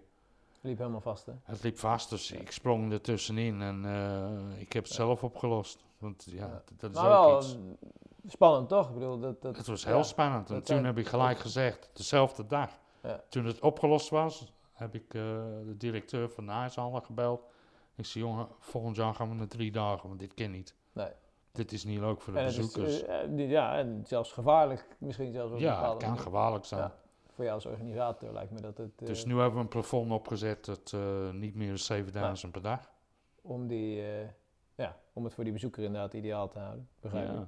Bezoeker is nummer één hoor, geloof me. Ja. nou, dat, dat, als je de bezoeker vergeet, dan, Ja, dan stopt dan, alles. doe je het, ja, dan doe je het fout. ben ik met je eens. Hey, en hoe... eh, eh, ik, ik, ik, wij spreken elkaar natuurlijk vaak, maar ik weet hoe jouw team eruit ziet. Ik weet wat je achter de schermen allemaal doet. Eh, maar met hoeveel man organiseer je uiteindelijk de beurs? Als je kijkt, hoe, groot is je team als je op de beurzen bent? Als je, De voorbereiding, Ja. dus tot en met de beurs, is voor mij. Ja. En ik heb iemand, eh Erwin van Hensbergen, die de website doet Ja. en de IT-werk, want dat is te veel gevraagd.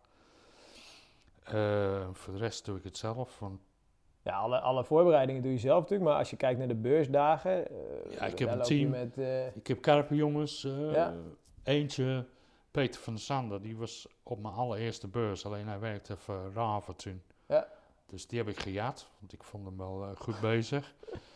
En hij was soldaat. En Ja. eigenlijk door hem zijn andere soldaten, karpenvissende soldaten, bijgekomen. Ja. En die jongens helpen me echt tijdens de beurs en vooraf. En, eh, Die zijn er elk jaar. en Ja. mijn kinderen, die Ja. komen ook. En mijn vrouw natuurlijk. Want Ja. als, mijn vrouw, eh, als mijn vrouw er niet was, dan moest ik te veel doen buiten de beurs om. Ja, En zij neemt het gewicht van mijn schouders af. Van, Ja. eh, zo ontzorgd. ja, eten en uh, schoon huis. En oh, die is jarig binnenkort. En, eh, Ja, ik denk ook dat heel veel mensen dus niet goed begrijpen wat het allemaal met zich meebrengt om eh, een plattegrond om te krijgen, om alle wensen van standhouders goed te verwerken, om alle afspraken met de ijshallen, je marketing, eh, je programma, ja, hoeveel daarbij komt kijken. Want het is gewoon een fulltime project voor jou. Hè? ja, Ja. echt. Het Dus is, ja, ik, ik weet het. Ik kan het ook beamen, jongens. Eh, ik weet wat Mick eraan eh, aan voorbereiding en tijd insteekt. Eh, leuk, we gaan zo nog even terugkomen op de 25e editie. Maar ik zei het van tevoren al tegen je, voordat de recorder aanstond. Volgens mij kunnen wij vier uur vol lullen met elkaar. Dus we, Ja. gaan, we gaan ook hard. Ehm, ik denk dat luisteraars ook wel even benieuwd zijn van, joh, hoe, hoe ziet je eigen visserij er nu nog uit? Is er nog een, een Nederlandse visserij van jou nu? Of, of zeg je nou, is het met name buitenland, aantal momenten per jaar? Of hoe, hoe ziet je visserij eruit? ja, vroeger viste ik veel in Nederland. Ja. Maar het domste is hoe, hoe meer bekendheid dat je krijgt als persoon. Hoe lastiger het soms is? Ja, en Ja. mensen laat je niet meer rust. Ja. Ik heb bijvoorbeeld in, in Newport een keer... Ik zag een vis bij het riet en eh, pakte ik een dobber. En, eh, ik heb gewoon één korreltje mais ingegooid en nog één korreltje mais en heel rustig. En, en de vis begon eh, naar mijn dobber te komen. Borrelen. Ja. En ineens staat iemand achter me van... Hey, Mick Payne! Nou, nou, Ja, en weg. wegvis. En ik heb ergens een, een foto dat ik in Limburg viste, dat de 30 man achter mijn tent staan. ja, ja, dat is... Het is niet dat ik niet vriendelijk ben, of... Nee, maar je Maar- wil vissen en je wil rust. Ja. Dat begrijp ik. Maar, maar is er dan nu nog eh vis je nog in Nederland of is je visserij Nee, echt ik, puur eh, buitenland? Ik heb eh, een poosje niet gevist, wegens omstandigheden. Ja. Toen eh, ging ik even vissen hier in Nederland op, op gewoon om eh, te gaan vissen met mijn vrouw, want zij is Amerikaans, dus Ja. Ze vist met de leur natuurlijk. Ja, En na één dag Braasen vissen, ik ja, waarom vis ik op Braasen? Ik moet weer op Karben. Ja. Maar de meeste visserij van mij nu is in het buitenland. ja. En, en is dat... eh, vis je nog, nog... Je vist natuurlijk je... eh, je vist op Rainbow regelmatig hè, als je kan. Als kan, Eh, ja. en, en, en er zijn stekken, plekken. De lot, eh, weet ik. Ja. Eh, Thailand heb je volgens mij... eh, ja, toch? op Dat- de Siamese karpers. Ja, gaaf. En, en ehm, als we kijken naar jouw rainbow eh, visserij, hè, is natuurlijk een hele specifieke manier. Eh, hoe, hoe beleef je dat? Wat vind je daar mooi aan? Zeg maar? wat, wat trekt je in die visserij? Ja? Ja, de eerste keer dat ik daar kwam, ik dacht dat ik op de maan geland was. Het is zo anders als, als ergens anders. En in principe laat ze je, Pascal de eigenaar, die laat je je gang gaan. Ja. Die staat niet achter je de hele tijd van je mag dit niet, je mag dat niet en bla bla bla. En het is een kwestie van uitzoeken. Ja. En ik heb het heel moeilijk gehad daar, ik heb het heel goed gehad daar. En dan kijk je naar mensen zoals Arjen Bijersen, Ja. die er met de ogen dicht eh 30 vissen in de week De kunnen, vangen. Ja. Nou, zo'n visser ben ik niet, zo goed ben ik niet. Ja. Maar ik geniet ervan. En wat, wat, waar geniet je precies van? Wat vind je mooi? Wat, wa- Ik vind mooi dat de feit dat ze je met rust laat. ja, Eh, maar op Rainbow zijn specifiek mensen die je, ze willen je helpen. Ja. Ze, ze kennen je niet eens, sommigen. En, en- en ze geven je advies. Of iemand rijdt langs en zegt, ik ga naar de supermarkt, heb je wat nodig? Dat zijn de leuke dingen. Ja. En als je om vraagt, om, echt om hulp, zijn er altijd mensen bereid om je te helpen. en, en de manier van vissen en de kans op grote vis, trek je dat ook heel erg? Trek je ook echt die gewichten? Nou, of zeg je, vreemd genoeg niet. Natuurlijk vind ik het leuk om, om de kans te hebben om een dikke vis te vangen. Ja. Ik heb mijn record verbroken daar. En dat was hartstikke leuk, maar het is niet alles. Ja. En, en nu tegenwoordig met mijn rug, als ik een 30 plus kilo vis vang, ik denk niet eens dat ik hem kan tillen. Ja. Dus, eh, maar het feit dat het zo moeilijk is daar, ja. dat je echt goed door moet denken. En vaak, als wij, ik ga voor een week. En vaak heb ik het door, donderdag en vrijdag, hoe het moet. Maar ja, dan is het te laat. Dan Ja. is het- Dan heb je nog te weinig eh, ja. uren. Maar het is een uitdaging. Het Rainbow Lake pakt je beet en het laat je niet los. Ja, en dat heb je ook echt ervaren. Ja. En gewoon de manier van vissen. Dus eh, ik weet dat je af en toe eh lijnen boven water moet laten lopen. Het kan zijn over een eilandje, om een, om een, om een hoekje, stevig materiaal. Eh, je moet vissen altijd gaan halen in een boot, volgens mij. Ja, Eh, vaak wel. dat, dat, dat is echt jouw visserij. Dat vind ik echt mooi om, eh, Ja, ik vind het wel leuk om te doen. ja, om echt te knallen en te werken. Maar al, ik, toen met mijn vrouw, nu mijn vrouw, Ja. in Amerika. Ik ben er een paar keer geweest, zij moest werken. En ik kocht zo'n hengeltje bij de Walmart en een molen. Ja. En ik ging gewoon op karpen vissen. zonder piepers, zonder rophol, zonder alles. Gewoon met een, een blik mais. En ik ving vis van 6, 7 pond. Maar nog steeds vind ik dat schitterend. Ja, Die actie is ook Want het was gewoon- een uitdaging. Er was zelfs een Amerikaan die viste op, op Basla. En hij zei, wat ben je aan het doen? Ik zei, karpen vissen. Nou, er zijn hier geen karpers. Ja. Ik zei, nou, wat zijn al die, al die bellen dan?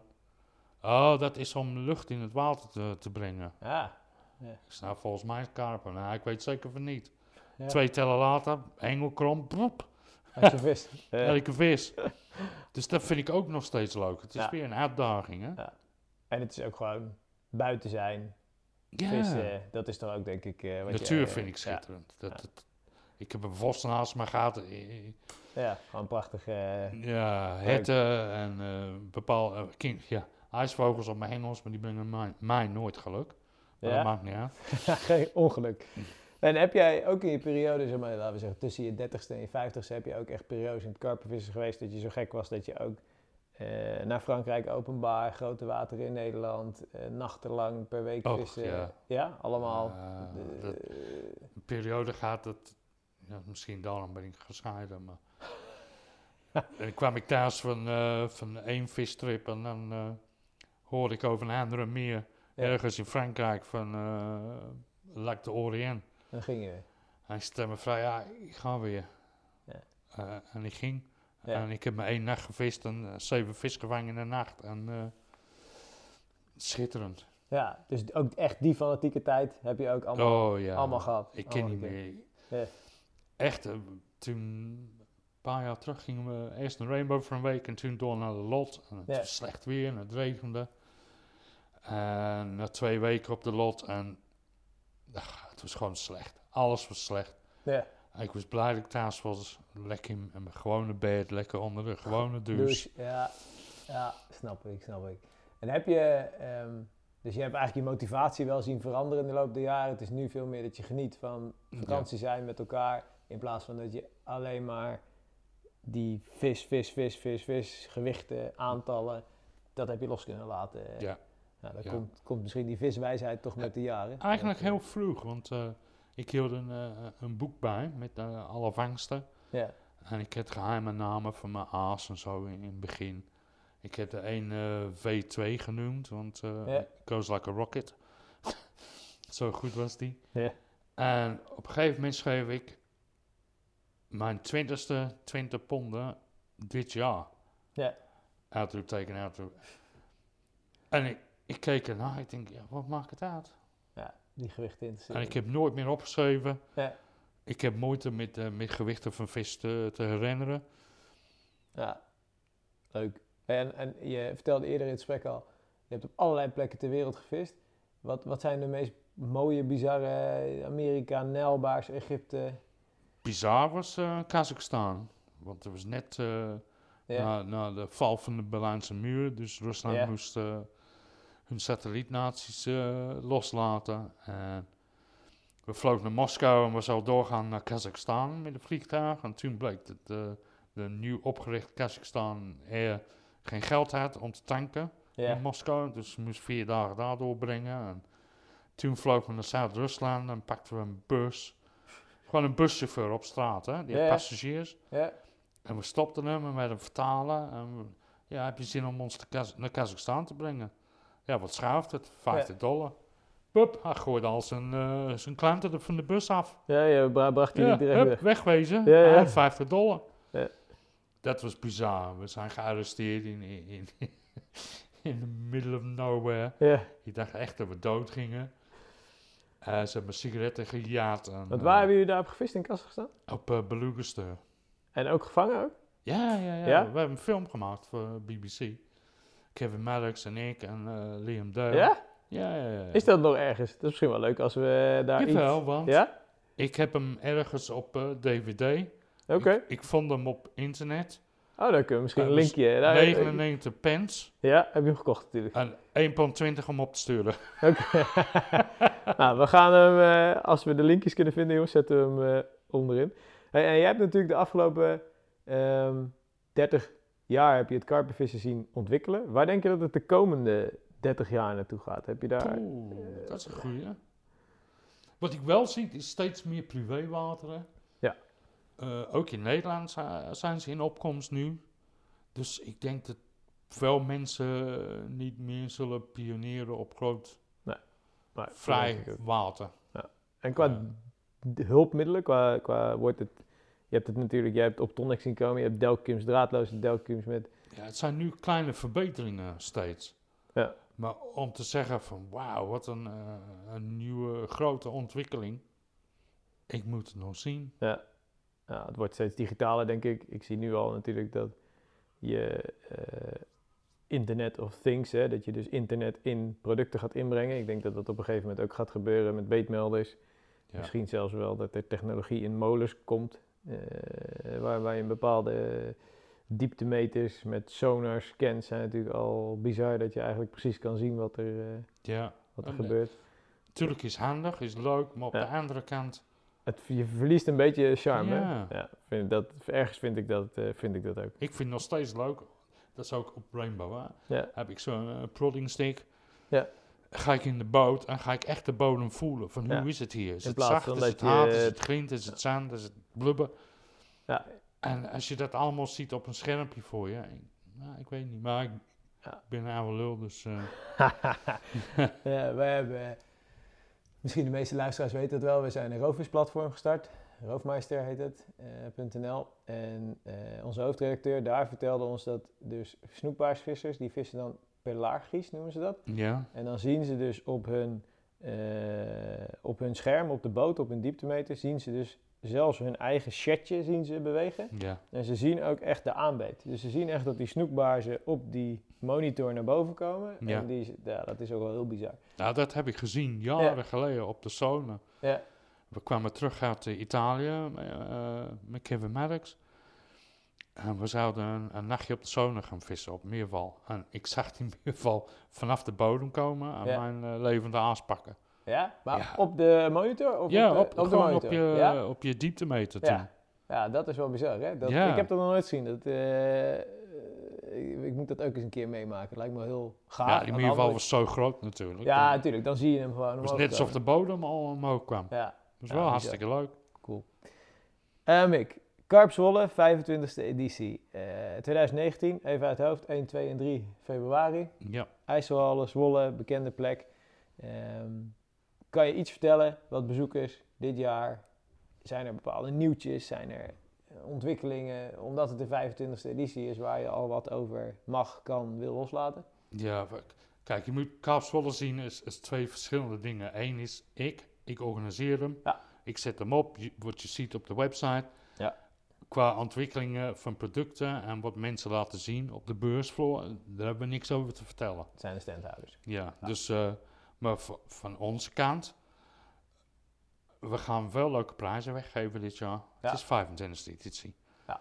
Dus voor de beurs, met eh, online tickets kopen, kunnen mensen wat winnen. Ja. Tijdens de beurs en na de beurs.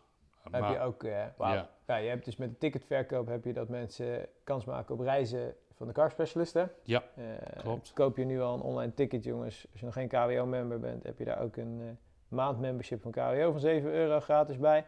Eh, online tickets kopen is sowieso handig, want je staat niet in de rij en je hebt niet... en dus- ze zijn goedkoper. en ze zijn goedkoper, dus het scheelt je ook nog eens. Ehm, je hebt natuurlijk je lezingen weer, uiteraard, elke dag. Je hebt weer bomvolle beurs, 20.000 vierkante meter. Hè? Ja. Ehm, zijn er nog hele interessante nieuwe bedrijven waarvan je zegt van... Hey, eh, iets heel cools, nieuws, dat je nu zegt... Ja, van, dat, nou, er zijn een paar nieuws eh, die komen. Eh, het is dan even afwachten hoe ze hoe ze zich uitpakken. presenteren Ja. ja. op de beurs. Maar dat, dat is met alle standhouders. eh. Ja. Want vroeger vond ik het eh, meer op een, eh een bazaar lijken eh, als een beurs, beurs. ja. En tegenwoordig eh, nemen mensen de moeite met de stands en de Om echt presentatie. iets moois eh, neer te zetten. Ja. nogmaals, voor de bezoeker moet het leuk zijn. En, en, en bezoekersaantallen, verwacht je dat er ruim over de 16.000 heen gegaan wordt? Hey, hey, eh, eeuwige pessimist, hè? Heel pessimist. Dus ik ben blij als we weer 16.000 krijgen. Ja. En uit hoeveel, als je, je hebt mij wel eens verteld hoeveel verschillende nationaliteiten er komen.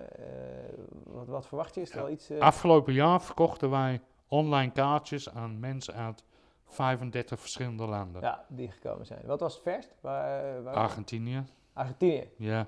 Wauw. We verkochten zelfs s- 22 of 23 in Amerika. Ja, die ook echt de moeite aan moet komen. Gaaf. Ja. Alright. Heb je tips voor bezoekers om die beurs zo optimaal mogelijk te bezoeken? Dus heb je tips voor bezoekers waarvan je zegt van hey, online een kaartje kopen, hebben we net gehad. Ja. Eh, heb je bepaalde dagen waarop je zegt van eh, Ja, vrijdag is meestal rustiger als eh, Ja. zaterdag. Zaterdag is een gekhuis. Zondag weer iets minder druk als zaterdag. Maar vrij, als je echt wil kijken naar alles, rustig, Ja. dan is vrijdag de beste dag om te komen. en gewoon op tijd. hè? Op Gewoon, tijd, Kom gewoon op tijd, heb je parkeerplaats dicht bij de hoofdingang. Kijk op onze website, nieuwsitems. Ja. En op onze Facebookpagina's, want daar komt alles op. Ja, zodat je al Van de wat er, eh, standhouders. wat, er, wat, wat er is, wat er te zien is. Ja, Gaaf. Nou jongens, je hoort het. Op tijd komen. Vrijdag is, eh, is de meest rustige dag. En al van tevoren even je info inwinnen, zodat je weet waar je, waar je naartoe kan. Ehm, hoeveel edities kunnen we nog verwachten? ja hoe lang leef ik nog? Ah, ik ga nog even mee, Wie toch? weet. Dus eh, op naar in ieder geval de dertigste editie eh, sowieso, toch? Dat, eh, Ja, tuurlijk. denk je dat... Terwijl eh, ik het leuk vind om te doen. Ja. En de bezoekers het leuk vinden om te komen. Ja, dan ga ik gewoon door. ga je net zo hard door. Groot gelijk heb je. Waar ben je het meest trots op nadat je 25 jaar deze beurs hebt georganiseerd en het gebracht hebt tot het niveau waarop het nu is, het succes wat het nu is? Wat, wat, waar ben je daar het meest trots op? Zo? Ehm, ja, om de bezoekers blijven komen. Ja, dat, van is heinde wel- en verder moeite nemen om naar die beurs Ja. toe te komen. Ja, want dat, dat, dat is eh, je beloning, vind ik. Ja, voor het werk wat je gedaan hebt Ja. al die jaren. Ja. Ben je, eh, je hebt mij wel eens verteld dat je op eh, vrijdag en op zaterdag na de beurs maak je jezelf wel eens je rondje. Dat is jouw geluksmoment of zo, toch? Ja, donderdagavond, voordat de, de nachtbewaking eh, overneemt van me. Ja. Dan ga ik even rondkijken naar alles en dan weet ik het, dat ik het niet voor niks heb gedaan. Dan sta je te kijken wat er Dat alle stress eh, en problemen en eh, gezeik Ja. niet voor niks is geweest. Ja, want een, Mick- een boze Mick Payne moeten we ook niet hebben. Dat, eh, Gebeurt wel maar- eens. ja, ik, Ja. ik ken ook wel een paar mooie verhalen. Misschien ooit voor een tweede deel van de podcast. Mick, we zitten in het laatste deel. Het laatste deel is kiezen of delen. Geen politiek correcte antwoorden, gewoon op basis van je gevoel. Je moet kiezen. Moet. Ja, je moet echt een kant op. Oh. Ik ben ook een beetje een valspeler geweest, want dit stuk heb ik je niet vooraf gestuurd. Want dan denk ik, ja, dan weet je natuurlijk al wat je gaat antwoorden. Ik zal je sparen. Het Engels of het Nederlands voetbalelftal? Engels. Groot Ammers of Londen? Grootamers. Rainbow of de Lot? Rainbow. Trump of Poetin? Allebei niet. Oeh. John Terry of Frank Lampard? Allebei. Ja, moet een keuze maken. Wie is jouw speler? John Terry. John Terry. JT. Blond of brunette? Blond. Bier of wijn? Wijn. Een schub van de Lot van 21 kilo? Of een Rainbow Spiegel van 27 kilo? Een schub van de lot. Nooit meer in Nederland vissen of nooit meer in het buitenland? Ja, nooit meer in Nederland. Doe je op dit moment Ja. niet. Snap ik, snap ik. Karpervissen of voetbal? Karpenvissen. Karpervissen. Nooit meer naar Chelsea of nooit meer naar Karp Zwolle? Ai, ai, ai, ai. Hij- Wauw. Ja, Dat is een moeilijke. er staat er eentje met een pistool tegen hoofd. Nooit meer naar Chelsea, nooit meer naar Karp Zwolle. Pas. De, tra- de tranen staan in zijn ogen, jongens. Hij past. Ik, ik, ik gun het hem. Werpend vissen of uitvaren? Ehm, uitvaren. Een roadtrip met Linda naar de USA? Of een weekje met haar naar Rainbow? Een weekje rainbow. Een Engels ontbijt of een groene smoothie? Engels ontbijt. Uiteraard. Kijk me aan alsof ik gek ben. Ehm Mick, we zijn op het einde aangekomen. Dankjewel voor eh, dit uitgebreide gesprek. Ehm, ik wil je nog, nog twee dingen vragen. Eén is van, joh, heb je iemand die je wil voordragen om ook eens zo'n podcast mee op te nemen? Rini Groothuis. Een Ja. van de oude gaden. Echt een van de oude Ja. meesters. Ja, Die, en eh, iemand die veel meer gedaan heeft als, als dat ik gedaan heb. Ja, Dus Ja. Rini, Rini Groothuis. Rini Groothuis. Nou, duidelijk gaan we op de lijst zetten. En heb je nog iets wat je luisteraars wil, wil meegeven voordat we afsluiten? Iets wat je KWO, luisteraars, vissers wil meegeven? Jouw ervaring als wijze oude man. Wijze oude man. Vis voor jezelf. Ja, Niet, ver, niet veranderen. Geniet ervan. Geniet van de natuur. Ja. Een dikke vis is leuk.